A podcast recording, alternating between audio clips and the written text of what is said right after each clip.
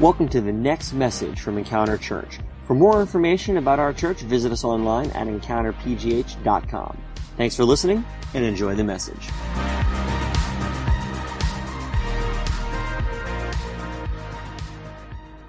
Well, we are uh, in the middle of our Advent Driven Life message series that we've been doing all throughout the month of December. And uh, Advent is a very traditional term which means the coming of something important. Particularly, we're talking about the coming of the Savior Jesus Christ. And during the Advent season, we want to show the world, at this church particularly, that, that the world, that Christmas is more than just the concept of acquiring more and more stuff, but that Christmas is really about, and Advent is about pursuing Jesus and waiting for a Savior who has the ability to change our lives. And so, all this month, we're going through what we call the Advent driven life. We're exploring four portraits of individuals or characters from the Bible in relation to the birth of Jesus and seeing how they came across Jesus and what it did in their life and how we can apply that in our life. So during this Advent season, particularly, but also beyond into our daily lives, even into the new year.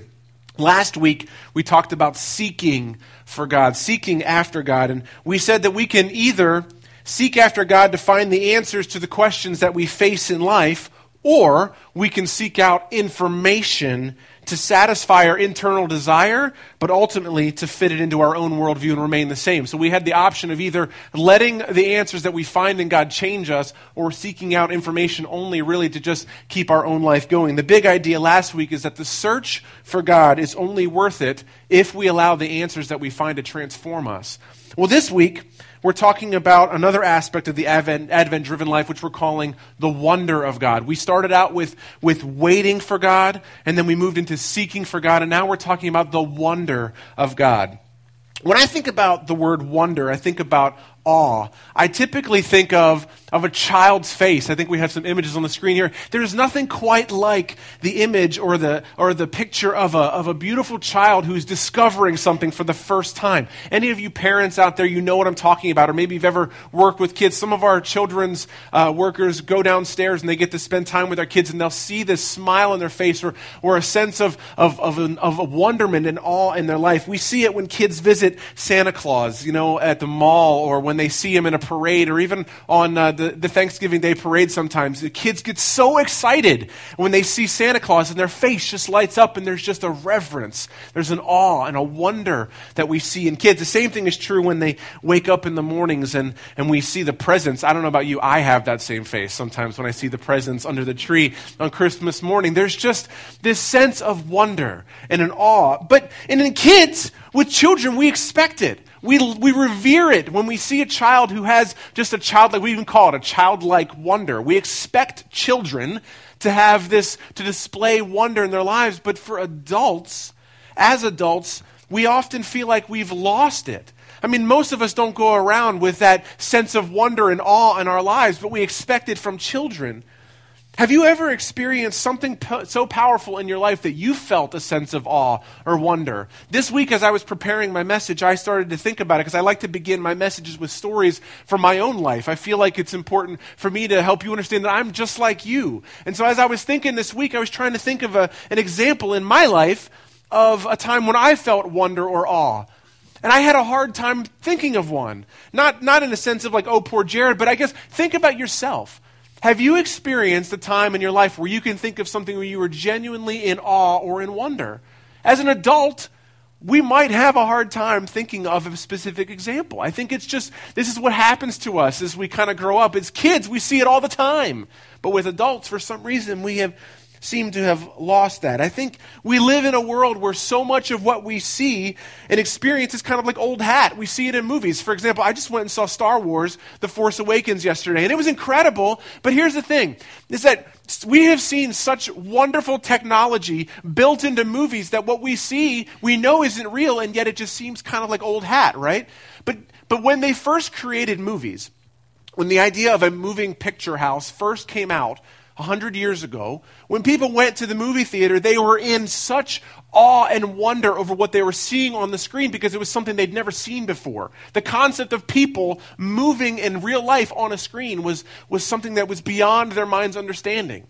But because we live in a world where, with YouTube and the internet and TV and movies, and all of it is so incredibly done that everything just sort of feels like we've seen it before, right? And this is this, I think it goes into this idea that we feel like we have lost a sense of wonder. So, how do we get back to a place of wonder? Is there anything that can truly inspire the kind of awe that we see in children? Well, there's a story in the Bible of some men who found themselves caught up in an unexpected scenario that caught them completely off guard and ultimately, it changed their lives forever. Let's, let's, let's explore that passage today and see what they experience, if we can experience what they found. If you have a Bible with you, I encourage you to pull it out and open it to Luke chapter 2. If you have your, uh, your smartphones or a tablet like myself, uh, download the Bible app, open it up, and open to Luke chapter 2. We'll also have the verses on the screen here for you as well. Luke chapter 2, we're going to begin in verse 7 verse 7 and so we're going to immediately we're going to find this very famous woman. Her name is mary. Anybody ever heard of mary? Anybody? Okay. So it says this. She gave birth to her first son her first child a son. She wrapped him snugly in strips of cloth and laid him in a manger because there was no lodging available for them. So now we have the context of where we're at. We know jesus was just born. Verse 8 is really where we're going to go for today that night, so that same night, there were shepherds staying in the fields nearby, guarding their flocks of sheep. Suddenly, an angel of the Lord appeared among them, and the radiance of the Lord's glory surrounded them. We're going to pause here for a second. I want you to imagine the scene. In this moment, in a town over here, a small town called Bethlehem, a baby was born. Nobody really knew what was happening. It wasn't, there was no fanfare, there was no parade, there was nothing. There was a little baby who was born, maybe in a cave. We think of a manger. It was sort of like a place where the animals were at. Okay, so this was not any, any important location. Jesus had just been born. Meanwhile, outside of the city on a hillside, there were shepherds. Many people think that the shepherds were actually raising the flocks who would be sacrificed in the temple in Jerusalem because Bethlehem was not so far away. So, so these shepherds, their job literally was to take care of the animals that were on the pasture side, and they're in the middle of the night. Now, I don't know if, if you can picture this. If you've been out into the countryside in the middle of the night, it's a lot different than being in the city. There are no street lamps. There are no cars going by. There is no airplanes going overhead. These guys, it was pitch black, and all they had with them was maybe, maybe a fire, perhaps, maybe a lantern that they had. It was dark. It was quiet. There was no noise whatsoever. And the Bible says, suddenly an angel appeared, and the radiance of God's glory filled the night. Okay? So now these guys sitting there, maybe laying on the grass, their head on a pillow, maybe occasionally they hear a sheep, you know, and they hear that happening, and then all of a sudden, boom! Out of nowhere comes an angel with its light, bright lights. I mean, if you, you've seen this, you know what I'm talking about. In the middle of the night, if someone flips a light on in your room, all of a sudden you're just bewildered because of this radiant light that happened. This is what the scene was like for them. It continues. They were terrified, but the angel reassured them. Don't be afraid, he said. I bring you good news that will bring great joy to all people. The Savior, yes, the Messiah, which the Messiah is a, a, Jewish word, a Hebrew word meaning the Savior, the anointed one. The Messiah was the one they were waiting for. Yes, the Messiah, the Lord, has been born today in Bethlehem, the city of David. And I can imagine this moment, they're like, wait a minute, that's, that's just right there. Verse 12, and you will recognize him by this sign. You will find a baby wrapped snugly in strips of cloth lying in a manger. And then another suddenly. Suddenly, the angel was joined by a vast host of others. So now, in that moment, there was one. They maybe just got used to the one, and all of a sudden, the scope of this whole event just expanded. And now they're standing there seeing not just one angel, but the entire sky now filled with what appears to be an army of angels. It says, and it, and it says right here, uh, suddenly the angel was joined by a vast host of others, the armies of heaven, and they were praising God and they were saying, Glory to God in highest heaven. This is is not the people, not the shepherds here. This is the angels saying, Glory to God in highest heaven and peace on earth to those with whom God is pleased.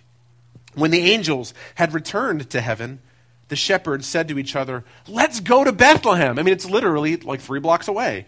Let's see this thing that has happened, which the Lord has told us about. Verse 16 So they hurried to the village and found Mary and Joseph, and there was the baby lying in the manger. And after seeing him, the shepherds told everyone what had happened and what the angel had said to them about this child. And all who heard the shepherd's story were astonished. But Mary kept all these things in her heart and thought about them often. The shepherds then went back to their flocks, glorifying God and praising God for all that they had heard and seen. It was just as the angel had told him. What an incredible moment! What an incredible moment. In the middle of the night, while nothing was happening, an ordinary evening, all of a sudden, God sends a messenger to intersect with average, everyday people who are not expecting anything. And all of a sudden, their lives changed forever. This grand supernatural display and this angelic announcement. Could you imagine what it would be like to be in that moment? Could you imagine what it would be like to be doing your job and all of a sudden, boom, suddenly God shows up in, in the form of an angel. Actually, the Bible doesn't say that it is God. He sends one of his angels and comes along and makes this incredible announcement that would change the world. How would you respond in that moment? Could you think about like what your response would be? Well, the, the, the shepherds actually had their own responses. One of them was terror. The first thing that they thought of when they saw this moment when they were just out of the blue, it's almost like a flash went off on a camera, and then all of a sudden there's an angel standing in front of them. First thing that happened to them was terror. In verse 9, it says, Suddenly the angel appeared to them, and radiance of the Lord's glory surrounded them. They were terrified. They were terrified. I think it's a pretty natural response to be afraid. First of all, most of these people had never even seen any kind of angel. You got to remember, at this point, it had been 400 years between the last book of the Old Testament and when Matthew or Luke and these Gospels had written. The, the prophets had been silent. God had, for all intents and purposes, had not spoken to people in any kind of prophetic voice for 400 years. So the last thing this guy or these shepherds were thinking was, all of a sudden, I'm going to hear from God tonight. No, like, so all of a sudden, boom, this, this being shows up who is radiating light. Their first thought is terror. But the angel immediately says, don't be afraid. That's interesting. The second response to this angelic announcement that they had was curiosity. So once they were able to get past their fear, then they were like, wait, wait, what did you say? Can you, can you say that again? Verse 15 says, When the angels had returned to heaven, the shepherds said to each other, Well, let's, let's go to Bethlehem. Let's, let's see this thing that's happened, which the Lord has told us about. These guys, once they realized and their minds had processed what took place in this this moment, there was, a, there was something that clicked in there that said, wait a minute, he said the Messiah was coming. He was born. That's right there. Like, this is incredible. This is, this is what we've been waiting for. I don't know what to expect, but let's go. And so they did. They went and they ran. So first they experienced terror, but then when the peace of God came over them because the angel said, Don't be afraid, we're here to give you good news, then it sunk in and curiosity set in and they, they went. And finally, their curiosity, after they had witnessed this birth of Jesus, not that they got there and they saw this baby, and the angel had told them exactly what was going to happen. And now they get there and they see exactly what they said had taken place, and something happened inside of them in that moment. Something happened that wasn't just like an average person or an average baby. The angels of heaven's armies spoke that something important was happening. The Messiah was here. And all of a sudden, they went from terror to curiosity, and something clicked in their mind. They realized that now, this baby that was in front of them was the one they had waited for, the one who had the power and the ability to change lives forever, who could reconnect them with their Creator, the God in heaven who created the entire universe. And their only response at that moment was wonder and praise. Verse 20 says that the shepherds went back to their flocks, glorifying and praising God for all that they had heard and seen. Unlike Simeon and Anna that we talked about in week one with waiting for God, and unlike the Magi that we talked about last week that were seeking after God, the shepherds weren't looking for God that night. They were just minding their own business. Their biggest priorities were staying warm and making sure that their sheep didn't get eaten by wolves. That was what their job was. But before that night was over, the shepherds experienced something and they had stood in the presence of what we know as the incarnate one. Jesus, the reason that Jesus is so important and why they had this response of wonder and praise wasn't because it was just a baby. I mean, all of us have been seen newborn babies. In fact, this week alone, two of our friends have had babies, and it's wonderful and it's great, but it does not inspire the kind of wonder and awe in my life as, as it did to these shepherds who went and saw Jesus. The reason that Jesus is so important is because he is the, the incarnate one. He is a baby, a human being, just like you and I, flesh, bones but he is incarnated with the actual spirit and divinity of God, literally in the form of a baby who grew up to be a man who eventually one day gave his life on a cross, sacrificing himself for us so that we could live. I mean, that is what's the importance of this, is that, that God chose to come to earth and to live like us. He didn't just announce himself as this divine being, he lived a life so he could identify with us. I think that's incredible. And that's where the word Emmanuel comes from. The angels told Mary he will be called Emmanuel, which means God with us. I don't know any other religion who claims that their God loves their people so much that he is with them, that he lives life with them, accompanies them, he's present. That's beautiful to me. But here's something interesting that I came across in my study this week, and I don't think, I think I've often overlooked it. The shepherds were actually invited to join in this grand event and meet Jesus face to face. In fact, verse 12 says this He says, And you, will recognize him by this sign. So, what we see is in this moment, these angels come and they're saying that the Messiah has just been born and this wonderful thing. And it doesn't say that, like, hey, just so you know it's happening. He turns to them and says, and you will recognize him. You will find a baby wrapped snugly in strips of cloth lying in a manger. This was not just a public service announcement. This was an invitation. This was a moment for them to experience the incarnate one, the living one, Jesus. It was an appeal. This was everyday, average people given a personal invitation to experience a connection with the creator of the universe, come down from heaven to earth in the body of a human being sent to bring restoration to all of creation.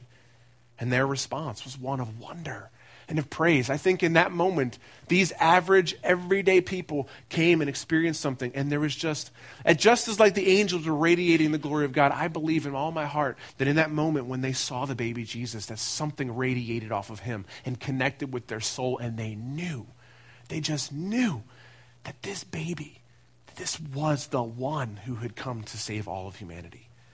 And their response was wonder and praise. And when they came to the place where Jesus was, something happened inside each one of them, and they were overcome with a sense of mystery and of power and wonder and hope. And this is what it means to meet Jesus. It's incredible when we can meet him. And just like the shepherds were invited to participate in the wondrous moment long ago we too are given that same invitation. That's what i love about the bible is it's, it's not just written in a, in a two dimension. It's written for us to experience it as well. And i love that about god is he's always asking for us. He's always inviting us. He's always saying come with me. And in this moment it could have been just so easy for the angels to come down and say hey we're making this announcement to everybody. Just everybody be on notice that the savior's coming get yourselves ready because he's going to judge everybody like that's what he could have done. But God instead came down to average individuals who were doing their job and said, You will find him.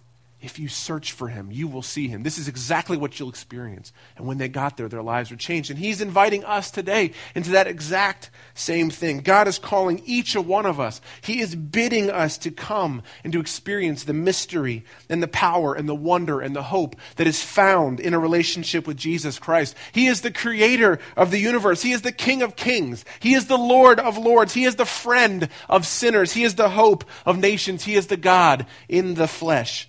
And our invitation is to come. Just as we are. That's what's beautiful about this. He didn't say clean yourself up. Just as the shepherds did in the middle of our routine, we are invited to come. In the middle of our day with our smelly, ratty clothing. These guys didn't take showers before they went. They didn't bathe. They didn't put on their best clothes. They literally got up after they had cleaned up sheep poop all day long, right? They did the same thing over and over all day long. And when they heard this message, they went just as they were. They were curious. They were expectant and they heard and they responded. That's exactly what God is calling for each one of us. He's saying, no, no, I don't, I don't want you to get your act together first. I want you to come and experience me. I want you to come in your mess. I want you to come the way that you are because I love you that way. And I will change your life, not because you did anything. And I will show you that if you come, that I will change you and I will transform you. And this is the central core of Advent. It is the responding from the heart. That is the core of Advent. It is responding from the heart. It is waiting desperately for the Savior to do something in our life from the heart. It is seeking after God from our heart, wanting Him, allowing Him to transform us. It is the wonder of God. It is responding and allowing Him to transform us and to do something incredible to reach us and give us hope and mystery in our life. He answers the questions that we are so desperately seeking answers, the, the questions that we're seeking for. Responding.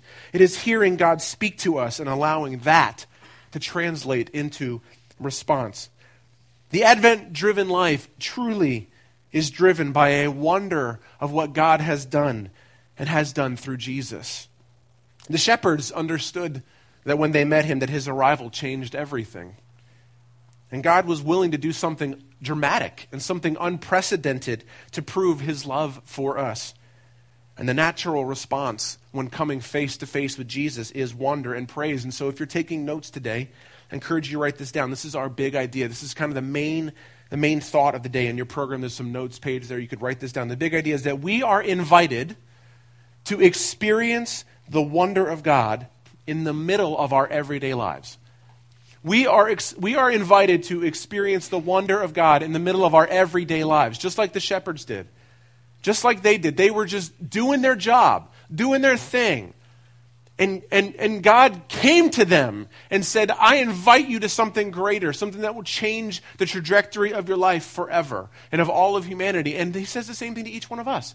He's saying, right where you're at, in the middle of your work day, in the middle of your school day, when you find yourself in a traffic jam, when you are at home, when you have just broken up with a boyfriend or a girlfriend, when your marriage is, is in trouble, when you can't figure out how to pay your bills and your budget doesn't match up, when you can't figure out how I'm going to buy all the Christmas presents that I need to purchase, or I'm not sure how I'm ever going to be able to, to move forward in, in a relationship or in my job. Whatever it is in your particular life, God is inviting you to come and find Him in that space, and He promises to meet you there. He is Emmanuel, He is God with us. That means He promises to be present in the middle of whatever it is.